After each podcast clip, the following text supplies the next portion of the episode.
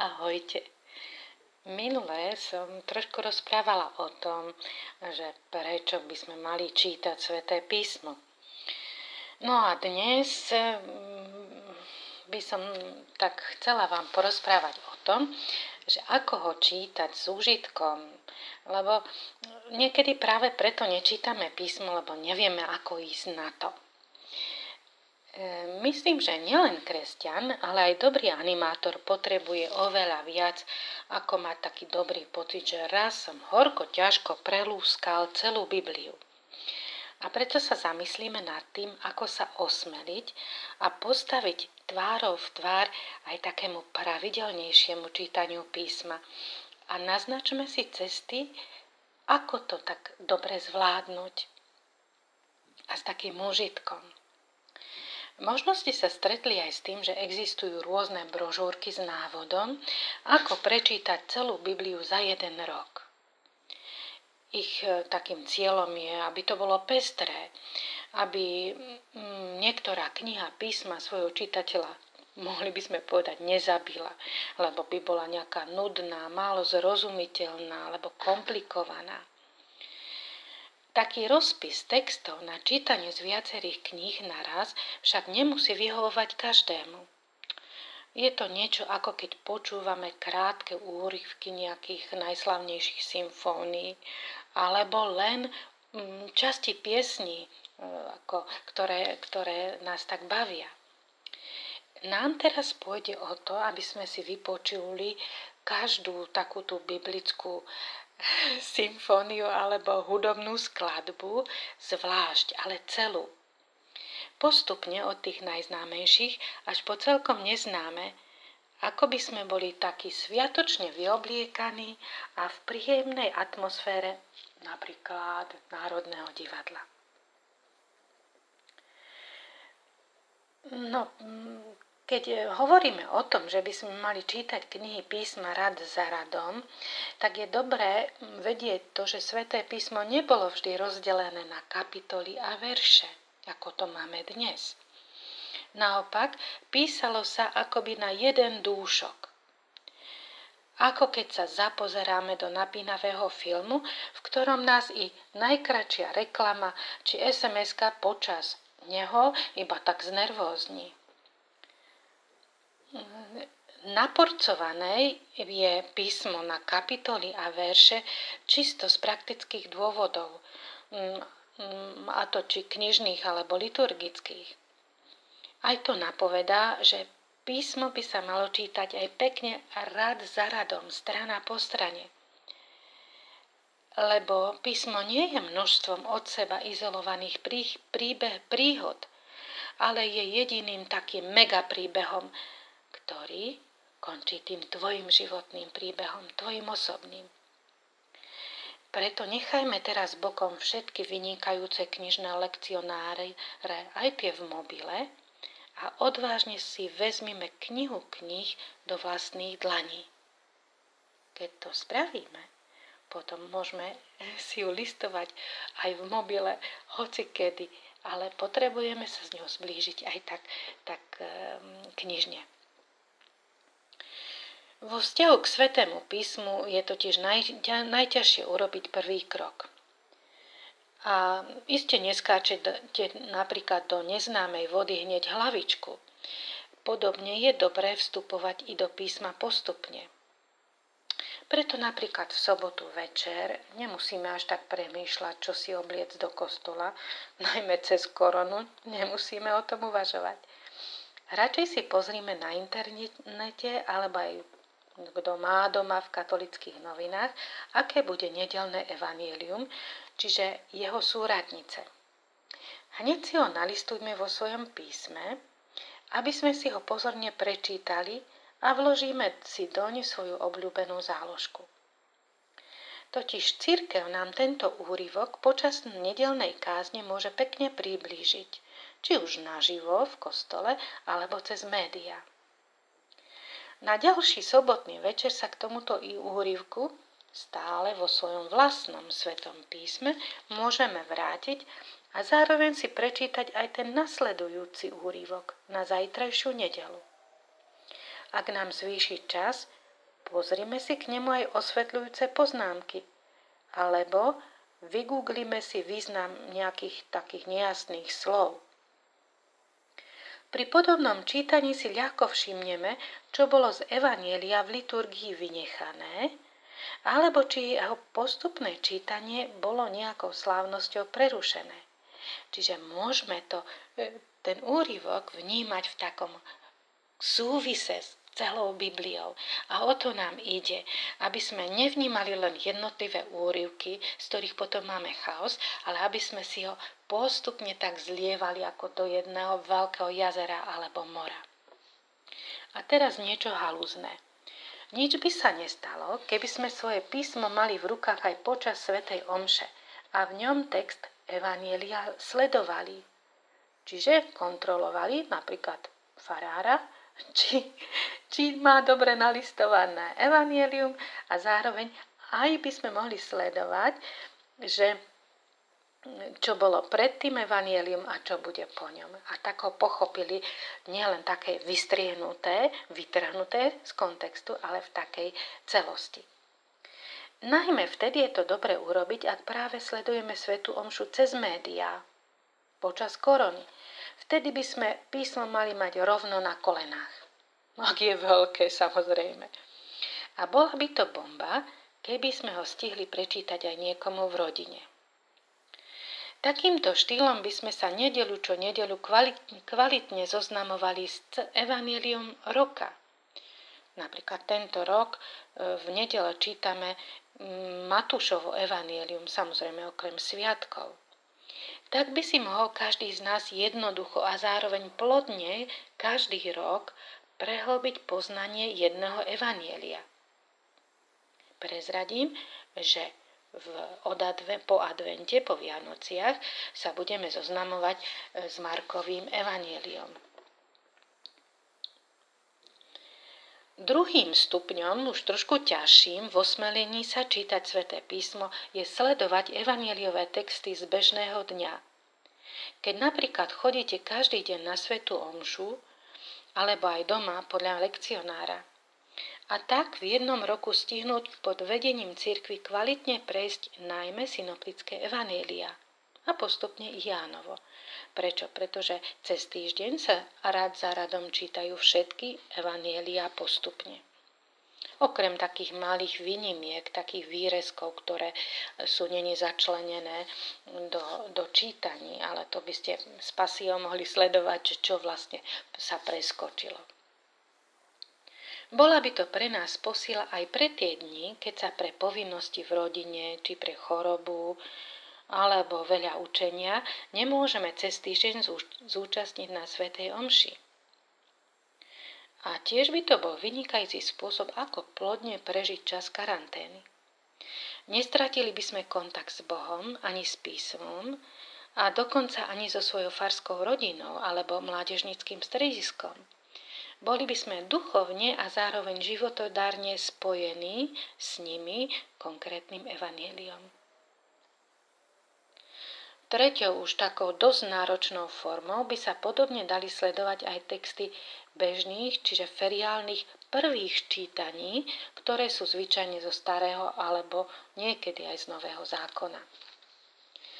Avšak stále by sme to mohli robiť bez zjednodušovania cez lekcionáre alebo mobilné aplikácie, kde sú liturgické čítania už mm, vystrihnuté a pripravené presne na ten deň. Najlepšie by to bolo znovu priamo vo svojom svetom písme. Bolo by to síce súkromné čítanie, ale nie na vlastnú pesť. Totiž tak decentne by bolo naše čítanie sprevádzané cirkvou prostredníctvom každodennej liturgie slova a prostredníctvom aj kázní. Niekto z nás si ale povie, že keď už číta písmo, nechce, nechce čítanie po jednom úryvku hneď prerušiť. Naozaj, napríklad celé Evangelium podľa Marka sa dá prečítať za jednu jedinú hodinu. Áno, tak málo stačí a predsa sme ho možno viacerí súvisle ešte nikdy nečítali. Dobre, vyskúšame si to fajn. A po Markovi sa potom dá pustiť do čítania Matúša, Lukáša i Jána. Začiatočníkom sa dobre čítajú aj skutky apoštolov, ba, niekt- ba i niektoré Pavlové listy. Trošku sa zapotíme pri zjavení svätého Jána, ale pri súčasných kataklizmách aj to bude čítanie k veci. Po takomto prečítaní Nového zákona, denne jednu, tri, ba i 5 kapitol, všetko podľa síl a možností, nám neostane nič iné, ako sa pustiť do čítania, staré, čítania Starého zákona. A to už je ťažšie sústo. Ak by sme začali knihou Genesis, tak druhú knihu Biblie Exodus ešte ako tak zvládneme. Ale na knihe Leviticus si môžeme doslova vylámať zuby, znechutiť sa v čítaní a písmo odložiť. Predísť takémuto kolapsu môžeme aj tak, že si vyberieme ľubovoľnú knihu zo Starého zákona. Jej prečítanie si zaznačíme v obsahu a v zápäti si vyberieme ďalšiu. Takto vycvičený si potom ľahšie trúfneme aj na tie menej zrozumiteľné, ťažšie knihy Biblie.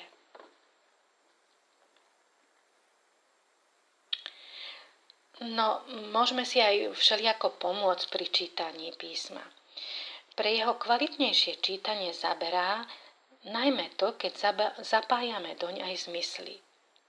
K zraku môžeme pridať čítaním nahlas alebo i pošepky náš sluch – Písmo je totiž napísané pre celého človeka. Nie len pre jeho rozum, ale aj pre srdce, dokonca i telo. A tak treba k nemu aj pristupovať, aby nás mohlo vnútorne rozohriať. Hlave, našej hlave pomôže, ak budeme čítať napríklad s mapou a sledovať miesta, o ktorých sa v písme hovorí môžeme tam sledovať príbeh, ktorý sa v písme odohráva. Náš rozum môže pozbudiť aj čítanie akoby z lupou, keď sa v texte snažíme registrovať i drobné veci, ktoré by pri povrchnom, rýchlom čítaní ľahko ujdu našej pozornosti. Napríklad si v texte môžeme všimnúť, či sú v ňom rastliny uvedené, známe i neznáme, alebo nejaké zvieratá, alebo podrobnosti zemepisné. Inému z nás môže pomôcť, keď pri čítaní písmo drží vo svojich rukách. Dokonca môže pomáhať i pokojná prechádzka s ním, samozrejme v bezpečnom teréne. Keď k čítaniu pridáme aj svoj hmat, a to nielen tým, že budeme knihu písma držať vo svojich rukách, ale aj tým, že si v nej dačo počiarkneme alebo poznačíme na okraj, alebo si doň zavedieme svoje značky či jednoduché kresby, bude to ešte lepšie. Práve tento spôsob uľahčí zapojiť do čítania Biblie aj svoje srdce. Možno sa to bude zdať niekomu také, že škoda písať do Biblie a tak ďalej. Ale ak chceme, aby sa vzdialenosť medzi nami a Svetým písmom zmenšovala, je počiarkovanie či kreslenie jednou z osvedčených ciest. A potom písmo je aspoň pre dvoch. Nie je nám dané pre súkromné účely – preto sa lepšie číta s niekým blízkym. Dohodnete sa s kamošom či kamoškou a budete čítať spolu. Potom si aj poviete, že o, čo bolo ťažké, alebo čo. A kamoš, kamoška povie niečo k tomu a hneď nám bude veselšie. Samozrejme, že nemusíme čítať písmo v jednej miestnosti. Ale vzájomné pozbudzovanie sa vo vytrvalosti, v radosti z jeho čítania je na nezaplatenie. No, dobré veci, ako je aj čítanie písma, sa nedajú robiť na silu. K zdaru potrebujú aspoň kúšoček pasie, takého vnútorného tepla, nadšenia. Spomínam si dávno na svojho malého brata, ktorý keď sa naučil všetky písmenka, pustil sa hneď do čítania, no, Vinetu a vtedy letel Vinetu. Mm, vy si už asi nepamätáte, ale úvod tejto vynikajúcej majovky je dosť rozvláčny. Tak sme nášho prváčika odhovárali, že nech si čítanie odloží aspoň na druhú triedu. On si však nedal povedať. Čítal stranu po strane a takmer celú knihu zvládol tak aj my pri čítaní písma sa nedostaneme ďaleko, ako budeme vnímať iba racionálne. Veľmi ľahko by sme sa znechutili nad menej zrozumiteľnými miestami, alebo by sme jeho čítaním mohli dospieť k takému holému rozumkárstvu, prázdnemu intelektualizmu. A o to nášmu Bohu určite nejde.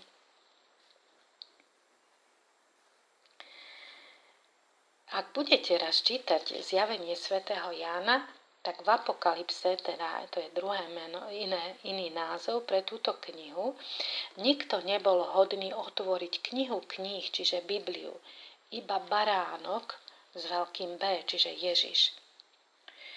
Ježiš pre nás písmo, môžeme povedať, odpečatil, aby sme ho i my, hoď sme možno malí, málo vzdelaní v oblasti písma, alebo mladí či chudobní a skromní, mohli čítať písmo s duchovným úžitkom. Čiže dostávame špeciálnu milosť na čítanie písma. Odvtedy je pre nás písmo, podľa slov svätého Agustína, ako plynúca rieka. Taká zvláštna, zázračná rieka. Ona je celkom plitká, takže ňou ľahko prejde i baránok, čiže ten menší alebo menej vzdelaný. Ale zároveň je taká hlboká, že má problém ju preplávať aj slon. Augustín pokračuje, že na malých sa Biblia akoby usmieva a pre veľkých má takú nedozernú hĺbku, z ktorej behajú po chrbte zimomriavky. Ježiš nám otvoril zmysel všetkých písem a získal od Otca svetú milosť, v sile ktorej ju môžeme denne otvárať, a to každý z nás. Vôbec sa Biblie netreba báť. Preto kľúčom do celej Biblie zostane aj pre teba On, Ježiš. Samozrejme, k účinkovaniu Ježišom zaslúženej milosti v nás treba pridať i naše skromné ľudské úsilie. Trošku sa potrápiť, zabojovať si. Pomenujme si toto naše úsilie aj my pečaťami, ktorých teraz hrnieme podstatu toho, čo sme o jej čítaní povedali. Takže sedem. Sedem ako? Poprvé, čítaj písmo ako Božiu knihu pre teba. Čiže čítajú s vierou, láskou a jednoduchosťou milovaného Božieho dieťaťa ako knihu pravdy a múdrosti v tom najhlbšom slova zmysle, ako knihu svetu pretvárajúcu.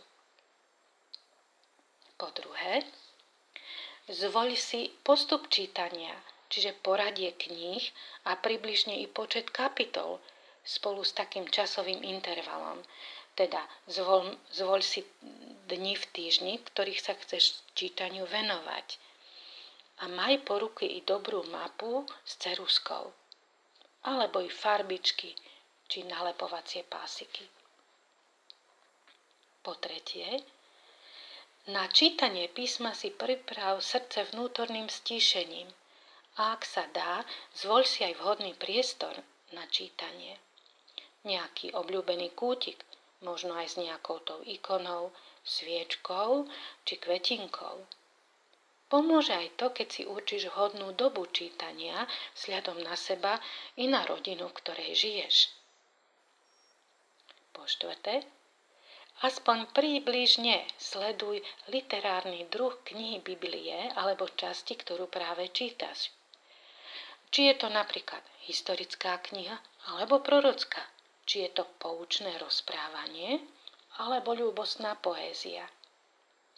Zaiste by bolo chybou čítať napríklad biblickú bajku ako nejakú historickú hodnovernú udalosť. Po piaté. Čítaj každú knihu písma postupne ako film. Teda vnímaj aj kontext toho, čo čítaš a snaž sa tej knihe, ktorú číša, čítaš aj trochu porozumieť vo svetle tej jednej knihy, ale aj ostatných kníh písma. Lebo obrazne povedané, knihy písma sa medzi sebou rozprávajú. Existuje medzi nimi hlboký vzťah. Skrátka, žiadnu knihu písma nečítaj ako nejaký horoskop ohľadom toho, čo chceš urobiť. Po šieste, čítaj písmo pravidelne. Nie len v kríze alebo ťažkostiach. Je lepšie čítať menej a častejšie, ak aj nie denne, tak skoro každý deň. Niečo ako keď nemáš v peňaženke vždy na všetko, ale sporíš si na účet. Radšej si naspor aj na načítané písmo, aby si si v čase krízy mal z čoho vybrať, alebo lepšie, aby si sa do zbytočnej krízy ani nedostal. A napokon po siedme, čítaj vytrvalo, najlepšie bez prázdnin. Je jasné, že čím častejšie budeš čítať a čím viac, tým skôr Bibliu prečítaš. No vytrvalosť je ešte lepšia ako rýchlosť a vlastne oveľa lepšia ako rýchlosť a množstvo prečítaného. A v čítaní písma je najlepšia práve ona. A napokon ešte takú dobrú radu, snáď nad zlato. Písmo je napísané tak, že správnym postojom k nemu je pokora skromnosť srdca. Ja viem, že sa ti to slovo moc nepáči, ale mm, to slovo je veľmi, teda pokora je mm, taká veľmi, veľmi užitočná vec. Lebo písmo je kniha, ktorá nás presahuje, ona je väčšia ako náš rozum, alebo aj rozum najmudrejších ľudí na svete. Nemôžeme ju rýchlo pochopiť. Ako sme po, povedali, že niekedy ju tí naj, najskromnejší najlepšie vedia pochopiť. Radšej sa už vopred na ňu nalaďme pozitívne, aby sme sa tešili, ak pri čítaní písma z času na čas niečo v nás zarezonuje, keď sa nám zohreje srdce a v mysli sa nám trošku rozjasní. Vtedy budem mať radosť, že sa nám objavia akoby hviezdy na tmavej oblohe. A nepochybne nájdeme z čoho sa tešiť po celý čas čítania písma lebo obzvlášť pri písme platí, že sa ho učíme čítať celkom obyčajným čítaním, ale zároveň aj s tajomnou, mocnou asistenciou Ducha Svetého. Tak čau, ahoj. thank you